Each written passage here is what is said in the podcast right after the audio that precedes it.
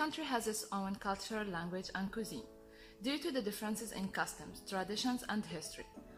You can find the cultures of many countries are similar. Today I will compare the Korean Egyptian culture and talk about the similarities and differences. The two cultures are conservative and have a great respect for the elder, are quite hospitable to guests. And the family unit is an integral part of the custom. In South Korea, the bow is the traditional Korean greeting. It's often accompanied by a handshake among men. And it shows respect when shaking hands. Support your right forearm with your left hand. Greetings in Egypt by shaking hands. And for close people or friends, hugging and kissing the cheek twice and often four times for women. Some Korean people don't say bye after a phone call. They just say ne, ye, de, or okay and hang up. In Egypt, we have to end a phone call by saying bye. And there are people who say it more than once. And don't be surprised if someone remembered something and started another conversation after saying bye. Age is very important in Korean culture. Often the first question that people ask is how old are you? Because Koreans use different language when speaking to people of a different age.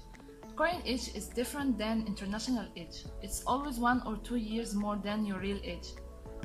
On the day of your birth, you are considered to be one year old, and everyone gets one year added to their Korean age on New Year Day. But in Egypt, people don't like to ask about their age, especially for women. And if you ask, they may not answer or not say the real age.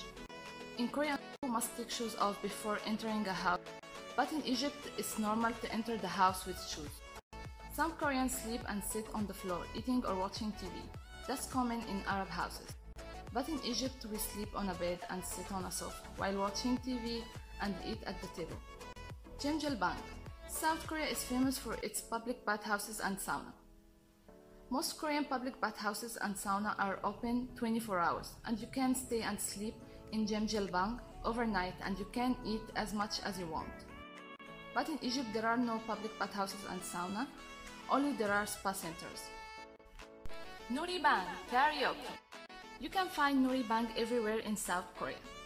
It's a private room for singing alone or with your friends. The room size will depend on the place you go and how many people you are with.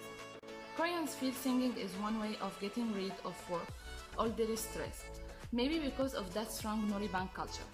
Karaoke is not common in Egypt. Weekly holidays and weekend in South Korea is Saturday and Sunday, but in Egypt is Friday and Saturday. Hiking is one of the most popular activities in South Korea on weekends and even on weekdays at the popular national parks, mountains, and various walking trails. But in Egypt, most activities are indoor because there is no nature or mountains. Hanbok is the traditional Korean costume. It's worn during traditional occasions such as festivals, celebrations, and ceremonies. But Egypt doesn't have a traditional costume. Korean and Egyptian cuisine is based on rice, meat, and vegetables. Kimchi is the national dish of South Korea and eaten with most meals.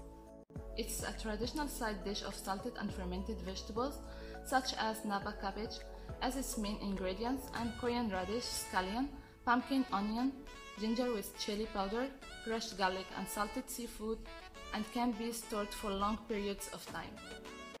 Egypt is also known for pickles, and there are many types of pickled vegetables such as concombre, olives, carrot, lemon, radish, small onion, and many more.